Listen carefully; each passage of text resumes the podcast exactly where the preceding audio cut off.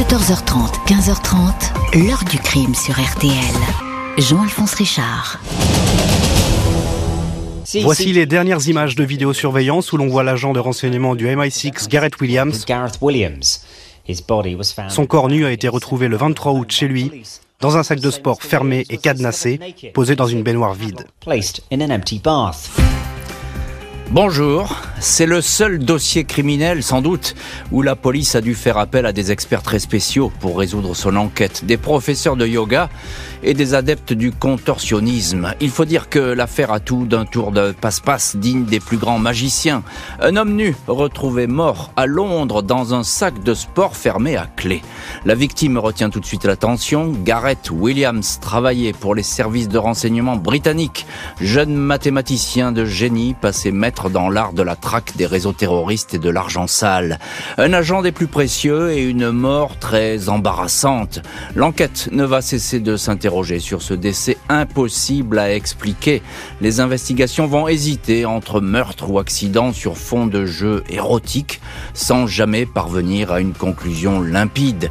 Que s'est-il passé dans cet appartement de Londres? À qui appartiennent ces mystérieuses empreintes? Pourquoi tuer cet homme? Question posée aujourd'hui à nos invités. 14h30, 15h30. L'heure du crime sur RTL. Aujourd'hui, dans l'heure du crime, la mort inexplicable d'un agent secret, Gareth Williams. Cet as des formules mathématiques n'avait pas son pareil pour infiltrer les organisations terroristes et mafieuses. On va le retrouver mort chez lui, à Londres, à l'été 2010, décédé dans de troublantes conditions. Lundi 23 août 2010, il est aux alentours de 16h30 quand deux officiers de la Metropolitan Police de Londres se présentent à l'entrée d'un petit immeuble victorien au 36 Alderney Street, dans le quartier calme de Pimlico, une voie résidentielle non loin de la gare de Victoria.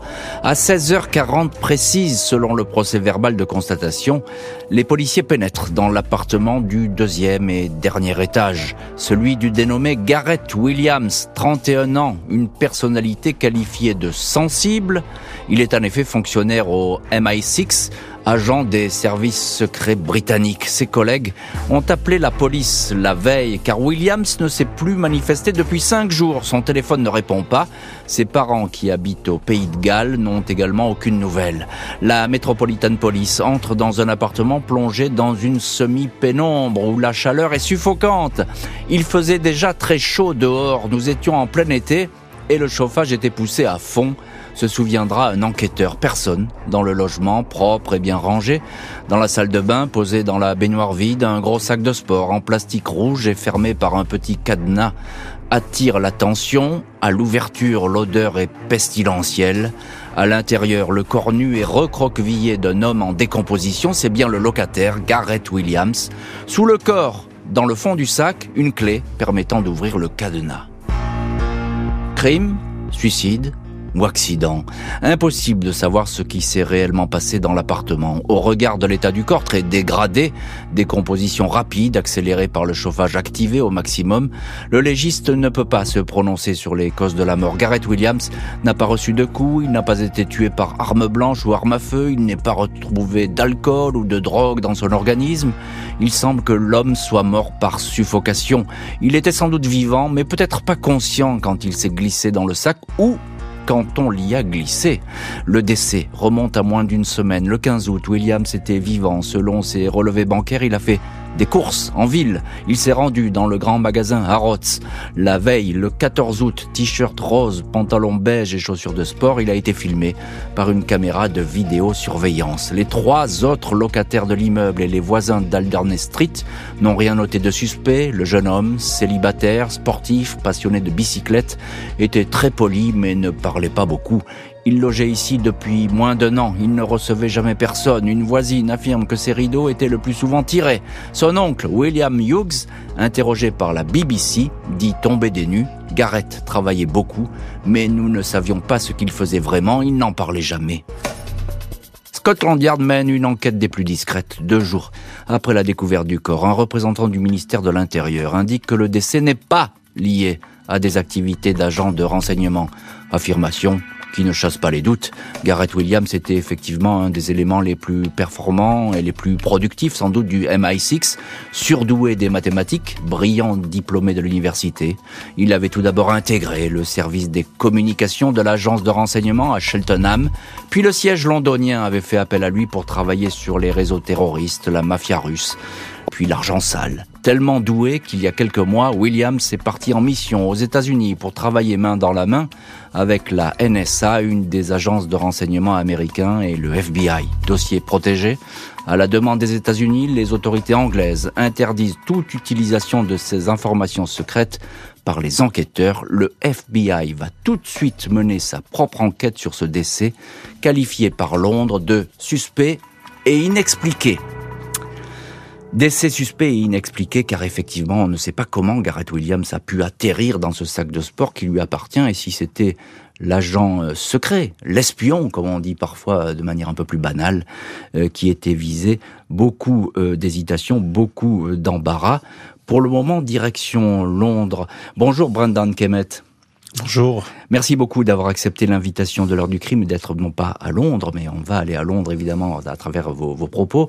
Vous êtes aujourd'hui dans le studio de l'heure du crime, journaliste indépendant. Vous aviez suivi cette affaire pour le Parisien Magazine Weekend et vous avez signé des articles là-dessus.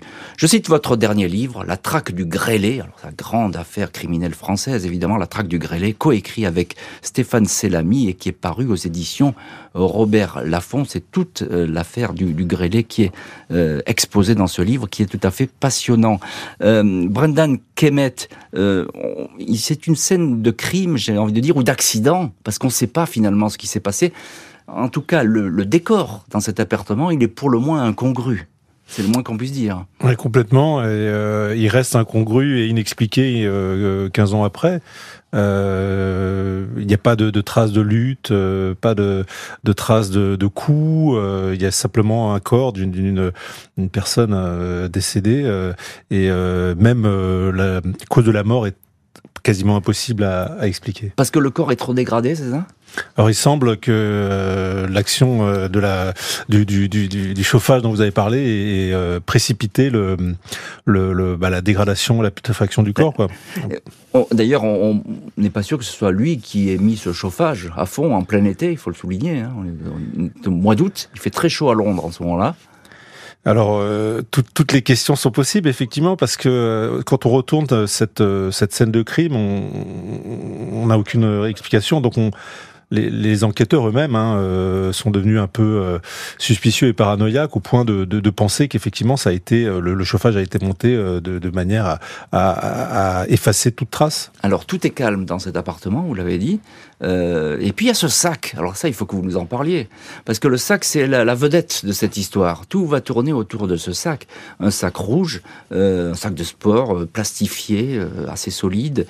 Il y a ce corps à l'intérieur. Comment est-ce qu'il est fermé ce sac ? Il y a un cadenas. On ne peut pas y accéder, c'est... Alors il y a un cadenas qui ferme, la fermeture éclair. C'est un gros sac de sport de bonne marque, qu'on ne citera pas, mais qui a la particularité d'être posé sur cette baignoire. Et ce qui est un peu étonnant, c'est que Gareth Williams mesurait 1m70. Donc même si c'est pas une taille de géant, oui, on se demande comment il a même pu entrer dans ce sac. Oui. Ce qui est techniquement possible, mais quand même assez compliqué. Oui. Et c'est surtout pour s'il a pu s'enfermer dedans. Bien sûr. Là, ça demande vraiment des talents de contorsionniste hors norme. Et c'est un mystère qui perdure. Quelques mots encore, Brendan Kemmet. C'est qui Gareth Williams ? Présentez-nous cet homme, parce que on a dit c'est un petit génie de la mathématique. En tout cas, il a été détecté très tôt par les services anglais. Alors c'est un jeune homme dont on connaît, on fait très peu de choses. Il y a quelques informations qui ont été données par sa famille, mais il y a tout de même une chape de plomb qui a recouvert ce dossier. On sait qu'il était très doué effectivement pour les mathématiques. Il a dès l'âge de 13 ans, il a suivi des cours à l'université, probablement au Pays de Galles. Et puis il s'est passé ce qui se passe assez souvent, en tout cas en ce qui concerne les services secrets britanniques, c'est que ce genre de personne qui a un talent, et notamment pour les mathématiques, l'informatique, est repéré. Bien sûr. Et en fait, on ne sait pas s'il a poursuivi son parcours, mais il est passé par l'université de Cambridge, hein, qu'on connaît pour être aussi un vivier du MI6, oui, notamment. Oui, il recrute beaucoup, et depuis des années d'ailleurs. Exactement, mais enfin c'est un vivier et qui est toujours exploité, et donc il a été retiré des rangs des étudiants pour rejoindre cette centrale qui est énorme, hein, qui est effectivement l'équivalent de la NSA pour la Grande-Bretagne, et qui est un service de pointe absolument incroyable, qui avec des systèmes d'écoute, et évidemment depuis quelques dizaines d'années le suivi des réseaux informatiques, quoi, des échanges avec de la très haute technologie. Donc effectivement, ce sont des experts de très haut niveau qui sont dans ce genre de groupe. Bonjour Michel Guérin. Bonjour. Merci beaucoup d'avoir accepté l'invitation de l'heure du crime. Vous êtes ancien directeur de la DCRI, alors c'est la Direction Centrale du Renseignement Intérieur, et aujourd'hui ça s'appelle DGSI, hein, Direction Générale de la Sécurité Intérieure. Je cite votre dernier livre, La DST sur le front de la guerre froide, coécrit avec Jean-François Clair et Raymond Nart, qui sont aussi également deux autres grandes personnalités du contre-espionnage français, et c'est sorti en novembre 2022. Michel Guérin, un espion, je dis entre guillemets parce que c'est pas jamais le bon terme, espion, mais enfin un agent de renseignement retrouvé mort dans des conditions suspectes. Comment ça se passe ? C'est toujours très embarrassant. La police, y va un petit peu sur la pointe des pieds dès lors qu'il y a ce genre de scène de crime ou d'accident, on ne sait pas. Oui, c'est effectivement très embarrassant. Alors, l'appellation exacte, puisque vous la cherchez, c'est officier de renseignement. Oui, c'est très embarrassant, surtout pour le service qu'il emploie, surtout dans ces circonstances. Mais enfin, en général, retrouver un officier de renseignement mort, ce n'est jamais commun. Évidemment, au niveau médiatique, ça fait tout de suite énormément parler. Et puis, il ne faut pas oublier que, et votre précédent intervenant l'a dit, c'est quelqu'un qui venait du GCHQ, donc qui venait d'être affecté au MI6, et donc c'est quelqu'un qui œuvrait sur des dossiers très secrets. Bon. Et là, il y a toujours un problème. Allez-y, Michel Guérin.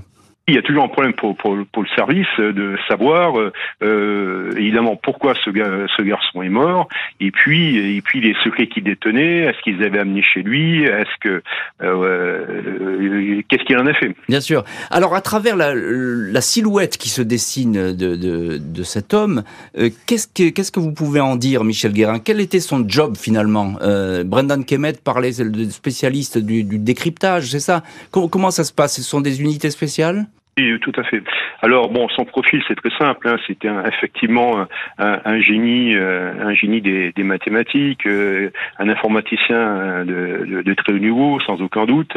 Donc évidemment, ce genre de profil est très recherché par les services spécialisés, en espèce en Grande-Bretagne le GCHQ, et puis le MI6 aussi, hein, ils travaillent la main dans la main, parce que ces gens-là sont capables de faire des opérations extrêmement sophistiquées, que ce soit dans le monde offensif d'ailleurs, ou défensif aussi. Hein, et donc, alors en général, ce sont des gens jeunes, hein, bon, ouais. Il était jeune, et ce sont des gens qui ont un caractère un tout petit peu, comment dire, enfermés. Hein, ils vivent dans leur monde, c'est ce qui explique qu'ils n'avaient pas beaucoup d'amis, qu'ils vivaient seuls, un peu à l'écart de tout.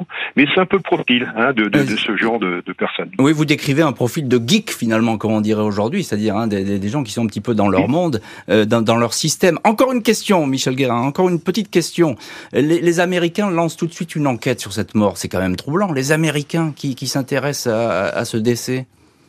Non, mais c'est normal, parce que vous avez décrit dans son itinéraire, il est allé travailler avec la NSA, ce qui est normal, parce que il faut savoir que les services britanniques, GCHQ, sont très proches de la NSA américaine, donc il y a énormément d'échanges entre eux. Et donc, à partir du moment où il a travaillé sur un programme sans doute commun avec les Américains, les Américains, eux aussi, sont extrêmement intéressés pour savoir de quoi il en résulte. Hein.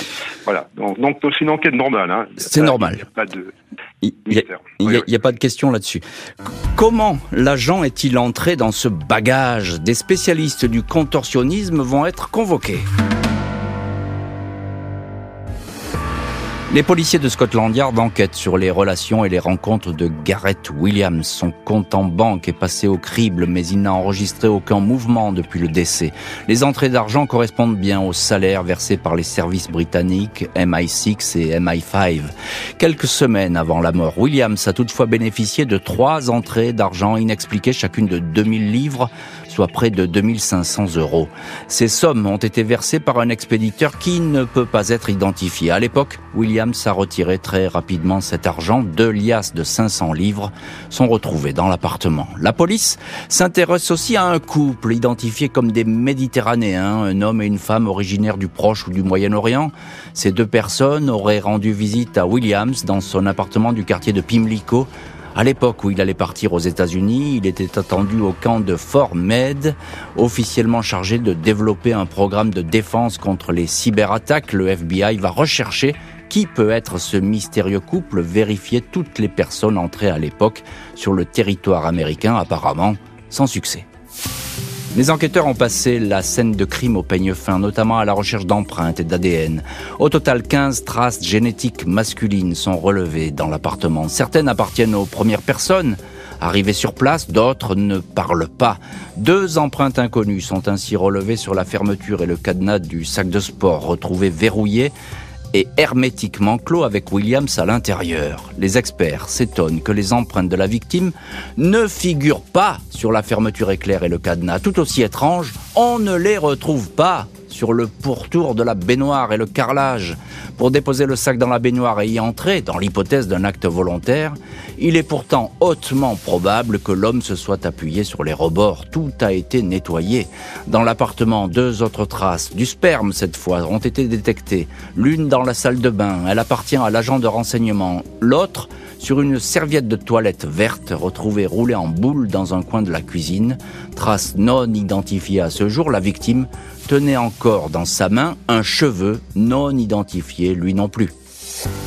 Les investigations vont se poursuivre pendant des mois. La coroner Fiona Wilcox, la légiste qui supervise l'enquête, s'interroge sur la manière avec laquelle Gareth Williams aurait pu s'installer lui-même dans le sac. Des spécialistes du contorsionnisme et des docteurs en morphologie sont consultés. Peter Folding, expert en technique de survie dans des conditions extrêmes, est formel. Williams devait être mort ou inconscient quand on l'a placé dans le sac, affirme-t-il. Une clé du cadenas a été découverte sous ses fesses. Même le grand magicien Harry Houdini ne serait pas parvenu à s'extraire du sac, assure Peter Folding, lequel va tenter en vain de se glisser dans un bagage identique. Un autre expert convoqué pour l'opération, le maître yogi William McKay, secondé par un de ses élèves de yoga ayant la même corpulence que la victime, 1m72 pour 60 kg, va multiplier les essais pour se recroqueviller dans le bagage. Opération compliquée, la fermeture du cadenas reste vouée à l'échec. Après 21 mois d'enquête, la coroner se dit certaine qu'une tierce personne a transporté le sac contenant Gareth Williams. Fiona Wilcox indique « Après avoir évalué toutes les probabilités, je suis convaincu que Gareth Williams a été tué. » Et voilà donc pour ces investigations et ces premières constatations, parce qu'on va voir que tout ça va continuer à évoluer dans cette enquête. Le FBI, de son côté, mène aussi des investigations crimes ou accidents. Quelles pistes vont s'imposer? On va le voir dans la suite de l'heure du crime. Brendan Kemmet, journaliste indépendant, on vous retrouve aujourd'hui dans l'heure du crime. Vous avez beaucoup travaillé sur cette affaire. Alors, il y a plusieurs choses dans ce chapitre qui sont intéressantes, parce que l'enquête, évidemment, progresse et trouve tout de même des indices. On va peut-être les prendre dans l'ordre. Il y a ce fameux couple méditerranéen, moyen-orientaux, on ne sait pas trop. Le fait est, c'est que les Anglais et les Américains vont beaucoup s'intéresser à cet homme et cette femme. Il y a des descriptions très précises qui sont faites d'eux, même des portraits robots.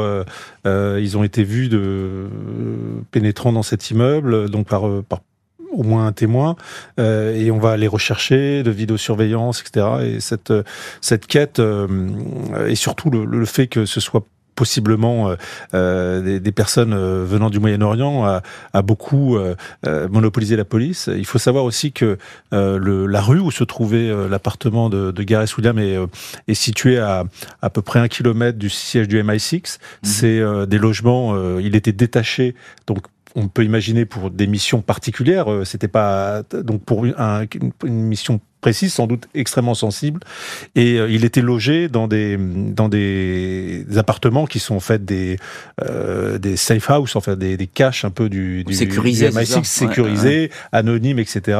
et qui sont alors on a parlé aussi de véhicules peut-être russes qui ont circulé dans la rue, donc ce sont néanmoins des lieux, puisqu'on est très proche c'est de l'autre côté de la Tamise, hein, du siège du MI6, ce sont des lieux sensibles où il y a différentes succursales et appartements d'agents qu'on loge, voilà.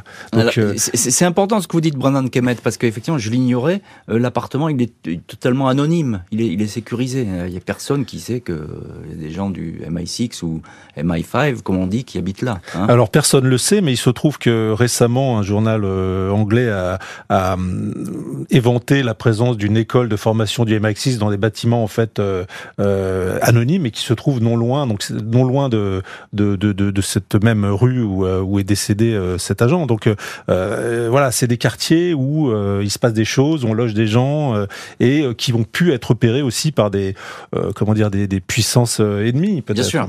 Oui, ben bien sûr, ben ça c'est espionnage, contre-espionnage, tout ça se complète. Une question encore, Brendan Kemmet. Il y a le dossier des empreintes. Ça, c'est très troublant. Effectivement, il y a 2 empreintes inconnues sur la poignée du sac et sur la fermeture. Donc, ça, on ne sait pas qui a touché, manipulé ce sac. Mais surtout, il n'y a pas d'empreinte de cet agent de renseignement, de cet officier de renseignement, comme on dit. Il n'y a pas d'empreinte. On n'en trouve pas. Alors, c'est extrêmement curieux. Pourquoi, effectivement, n'y a-t-il pas d'empreinte ? Assez rapidement, alors, on a eu le sentiment que Scotland Yard était intrigué par cette affaire, qu'elle n'avait pas forcément toutes les informations.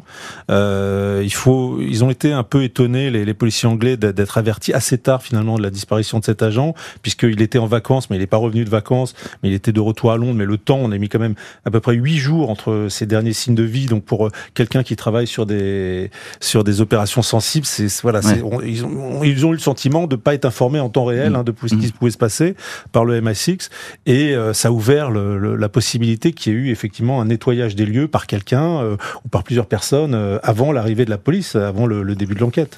Alors c'est important ce que vous dites, parce que ce retard dans le fait de prévenir la police, il va servir de fil rouge à cette enquête aussi. Hein. On va se poser cette question en permanence. Michel Guérin, ancien directeur adjoint de la DCRI, et aujourd'hui ça s'appelle la DGSI. Vous connaissez évidemment mieux que nous tous ici le monde du renseignement, ça a été votre métier.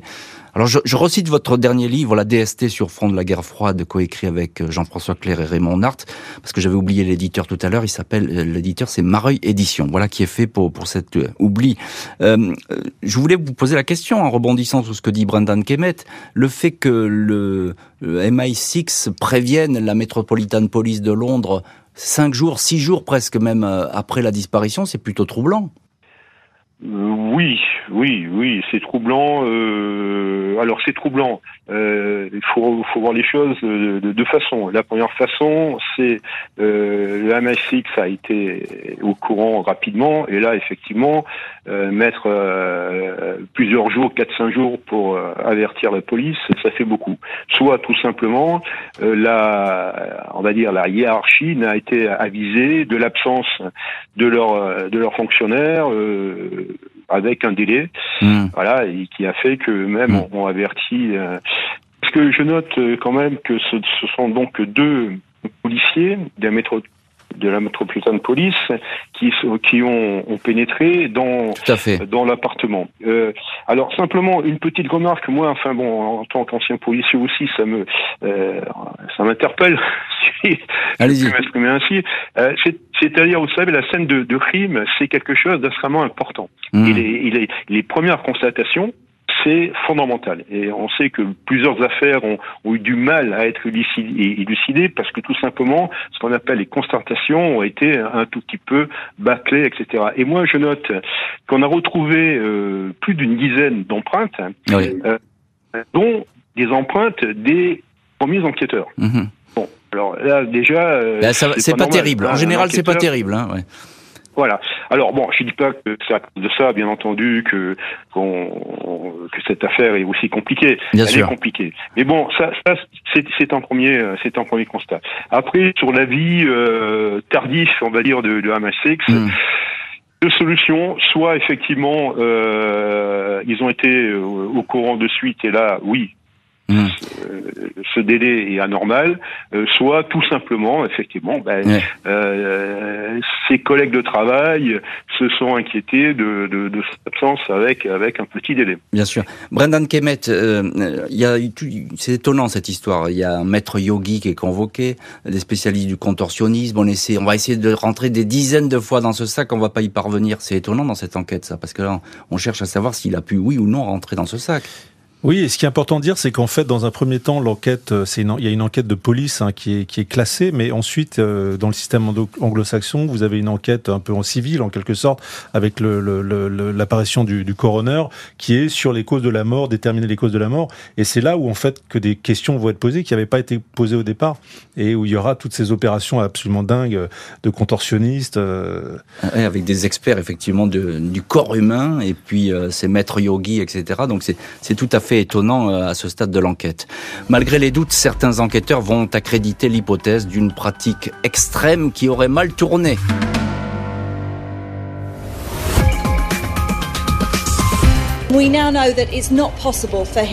Nous savons qu'il n'a pas été possible pour lui de s'enfermer dans le sac, et même de le déverrouiller. Nous sommes convaincus qu'une ou plusieurs personnes sont impliquées dans cette mort.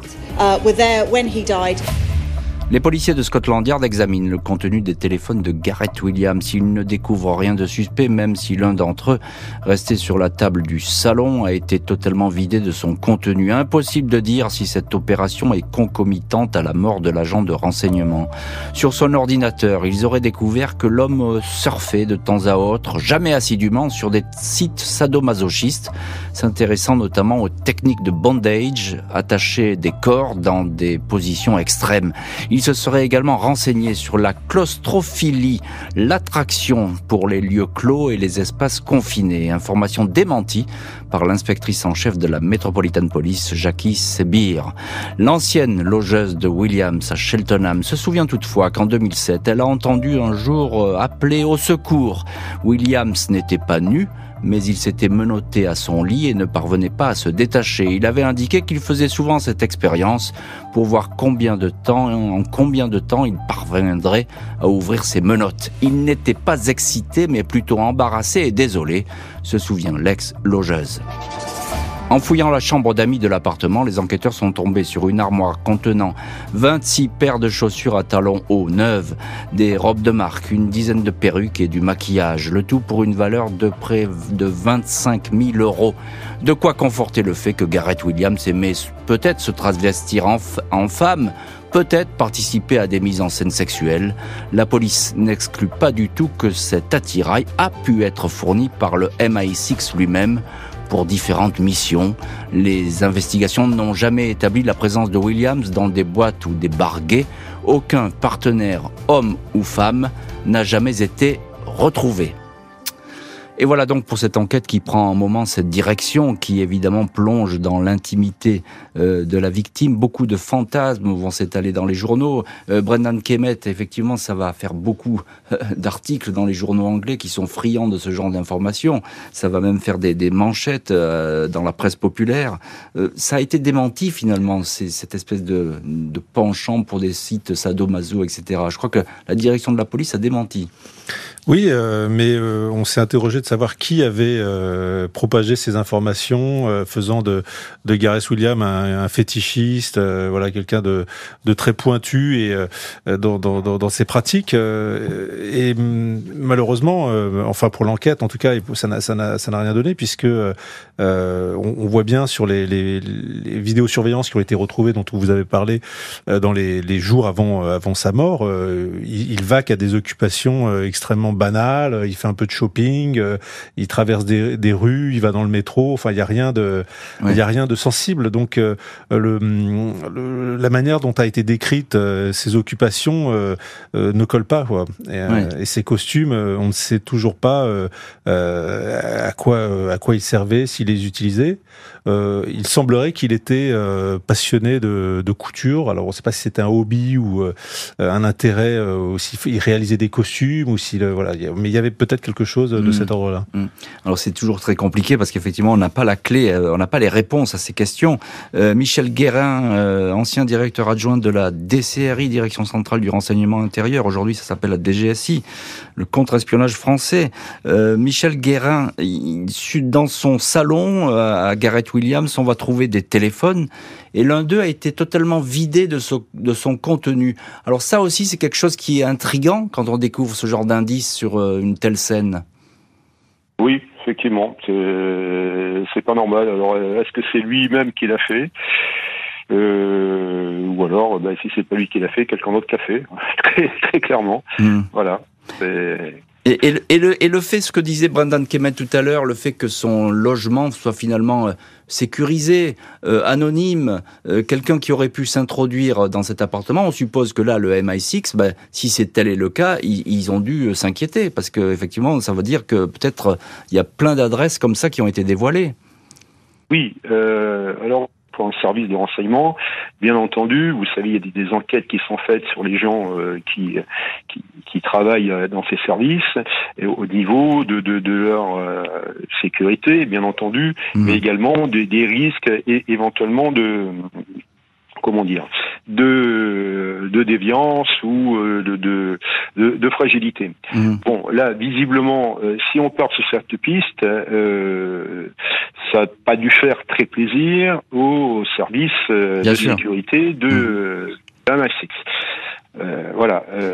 Après, j'ai entendu que serait peut-être que tous ces souliers, municipaux, c'est ça, municipaux de souliers. Alors déjà, je suppose que les enquêteurs ont dû voir si ces chaussures avaient été utilisées ou non. Ça commence comme ça, parce que si elles étaient neuves, on pourrait penser effectivement qu'on les ait déposées chez lui. Si elles étaient usagées, c'est un peu différent. Et elles sont neuves, effectivement. Alors, enfin, en tout cas, dans ce qui est reporté dans les journaux, c'est qu'effectivement, ces chaussures sont neuves, mais on va continuer à en parler de ces pistes qui vont survenir. Difficile de savoir si la victime a été tuée ou s'est elle-même asphyxiée. La piste criminelle, pourtant, ne va cesser d'affleurer. Septembre 2015, l'ancien major des services secrets russes, Boris Karpichkov, 56 ans, réfugié en Angleterre, affirme que c'est Moscou qui a commandité l'assassinat de Gareth Williams. Selon l'ex-espion, la Russie estimait que le mathématicien était devenu dangereux. Le SVR, une des branches du renseignement russe, aurait alors tenté de la retourner, mais sans résultat. Williams claironnait partout qu'il savait qui étaient les agents doubles au sein des services britanniques. Il aurait donc été éliminé, une mise en scène organisée pour faire croire à une mort accidentelle. Boris Karpichkov précise que Williams a reçu une injection mortelle dans l'oreille, une dose d'un poison qui se dissout au bout de quelques jours dans l'organisme. Karpichkov indique que si Gareth Williams s'était retrouvé coincé dans le sac où il était entré lui-même, il se serait débattu. Or, aucune trace de pression ou de lutte n'a été découverte à l'intérieur du bagage. La police anglaise ne va pas aller beaucoup plus loin dans son enquête. Le commissaire Martin Hewitt de la Metropolitan Police assure que malgré la relecture du dossier, le réexamen des indices, aucune réponse définitive n'est apparue sur la mort de Gareth Williams. Selon le policier, le plus probable scénario, sans certitude, est qu'il soit mort seul chez lui, un accident après être entré dans le sac. Et on retrouve dans cette heure du crime Michel Guérin, ancien directeur adjoint de la DCRI, aujourd'hui la DGSI, le contre-espionnage français.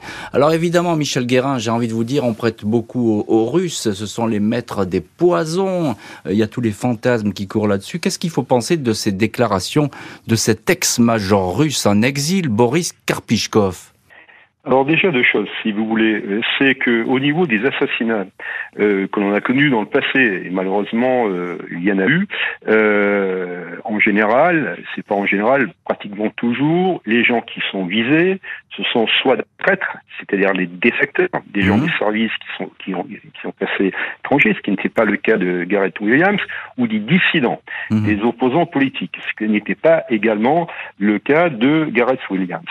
En ce qui concerne Boris Karpichkov, vous savez, en matière de renseignement, il faut toujours essayer de comprendre d'où viennent les informations et confiance on peut donner donc à cette origine. Karpichkov, c'est effectivement, il a été au KGB, mais au FSB plutôt. KGB était fini déjà, et il a quitté le FSB en 1995. Il arrive en Pologne en 1998. Les faits dont nous parlons aujourd'hui datent de 2010. Vous connaissez un peu comment fonctionnent les services de renseignement.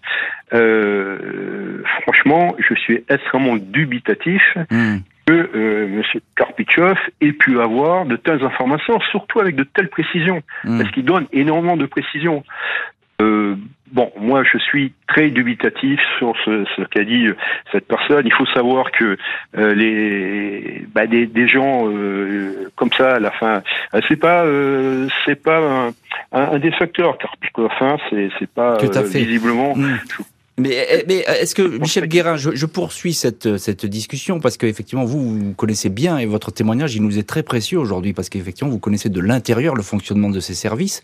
Est-ce qu'il est envisageable qu'un service extérieur, un service étranger ou peut-être même,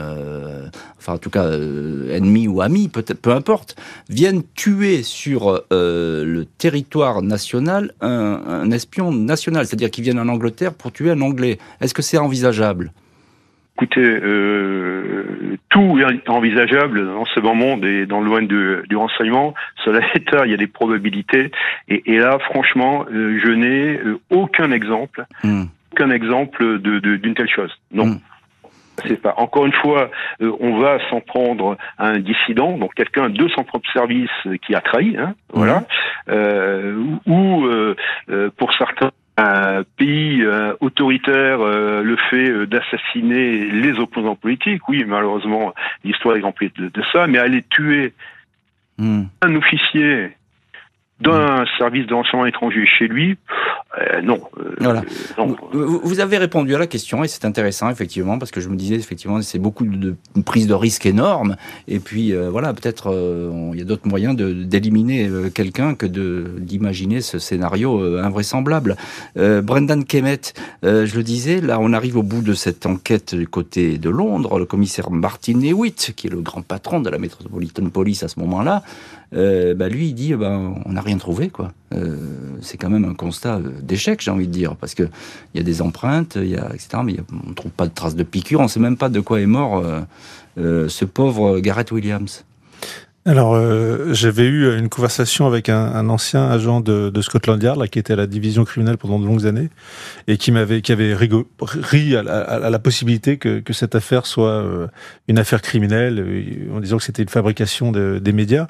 Mais il reste quand même un certain nombre de questions que vous avez soulevées. Et puis, ça s'inscrit tout de même entre différentes affaires d'empoisonnement qui ont lieu en Grande-Bretagne.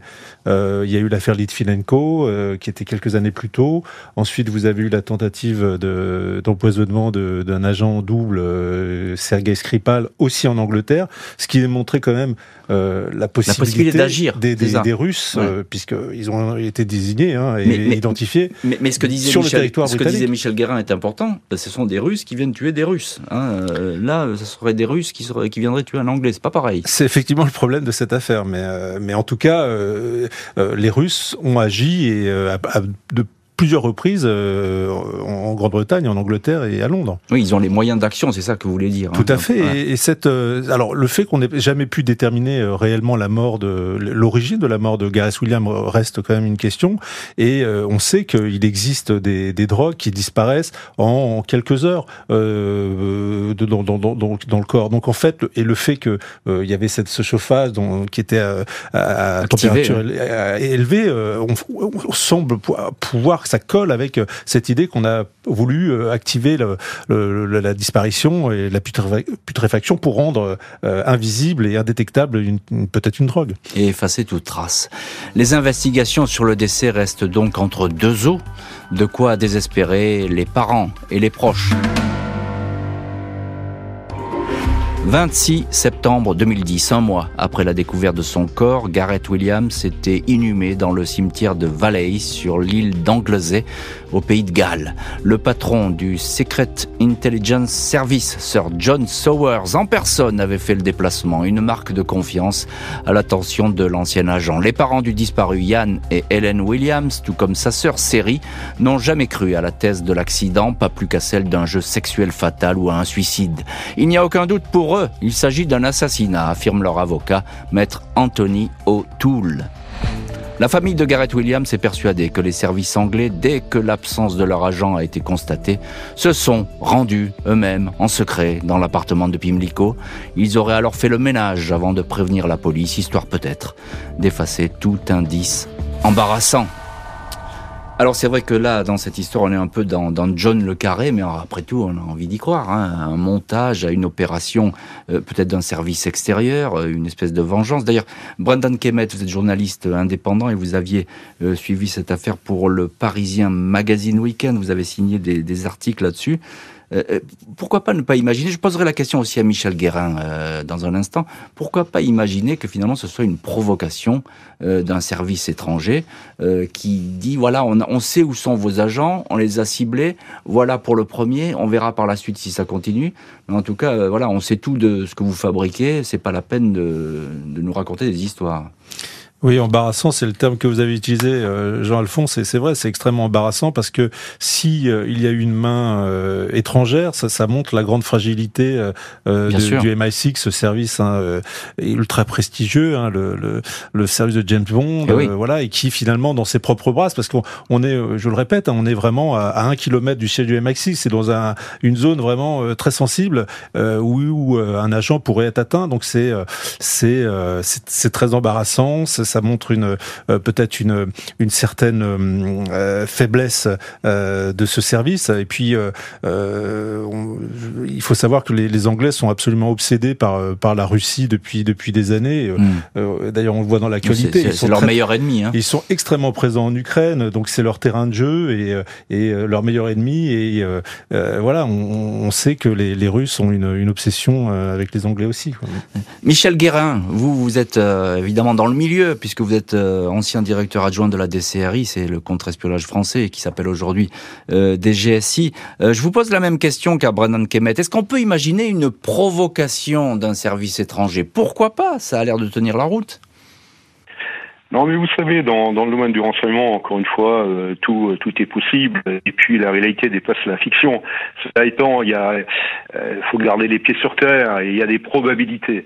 En l'espèce, il faut savoir que la décision d'éliminer quelqu'un, ce n'est pas une décision qui est prise comme ça. C'est, en général, c'est pris au plus haut niveau de l'État, y compris en Russie. Donc il faudrait imaginer que ce garçon révélait pour les Russes une importance énorme. C'est pas du tout le profil a priori qui est. Franchement, plus vous le dites vous-même, les risques sont trop importants en lieu d'un repas chandelle. Donc, personnellement, je suis très doué. Oui, je sens que vous êtes sceptique là-dessus, mais Michel Guérin, quand même encore une question. Les parents disent, le MI6, ils se sont pas gênés, ils ont fait le ménage dans l'appartement, on a tout effacé, puis comme ça, on trouve rien du tout, et ça sera mieux pour tout le monde. Ça arrive que les services fassent le ménage et passent avant la police. Vous n'allez pas me dire le contraire. Vous l'avez dit vous-même, tout est possible dans le renseignement. Oui, non, mais ça c'est autre chose. Là, on touche le problème de la sécurité du service et il n'est pas inenvisageable, effectivement, d'imaginer que la MI6 ait dépêché une équipe, non pas pour nettoyer dans le sens criminel du terme, c'est-à-dire éliminer les traces du forfait ou quoi. Non, mais voir tout simplement si dans son domicile, dans son appartement, il n'y avait pas du secret défense, voilà, hein, pour être clair. Voilà. Et récupérer des clés USB relatives au travail, au service, etc. Ça, C'est du domaine du possible, effectivement. C'est tout à fait probable. Et effectivement, c'est un très bon éclairage parce qu'on peut-être on comprend mieux aussi ce téléphone qui a été vidé, etc. Peut-être c'est d'effacer certaines pièces qui étaient là, de prendre des documents. Brendan Kemmet, le fait que le dossier a toujours été protégé, ce dossier, finalement. Je crois que même l'avocat, Anthony O'Toole, il n'a pas eu accès aux pièces. Donc on suppose que la Metropolitan Police, ça a été pas facile pour eux de travailler. On imagine qu'ils ont été briefés d'une certaine manière par le MI6, mais que un certain nombre de choses n'ont pas été versées à ce dossier, un certain nombre d'informations, et certainement pas sur quoi travailler ce technicien. C'est une évidence.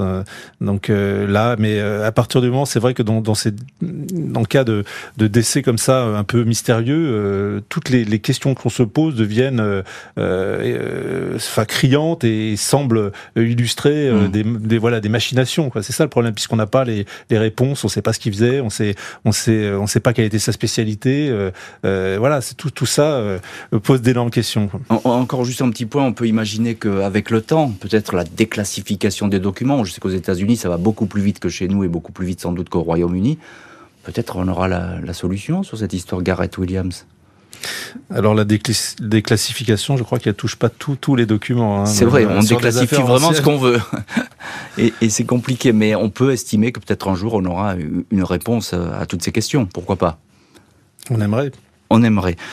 Et je pense que la famille aussi de Gareth Williams aimerait bien, mais bon, pour l'instant, point d'interrogation. Merci beaucoup Brendan Kemmet et Michel Guérin d'avoir été aujourd'hui les invités de l'heure du crime. Merci à l'équipe de l'émission, Justine Vigneault, Marie Bossard à la préparation, Boris Pirédu à la réalisation.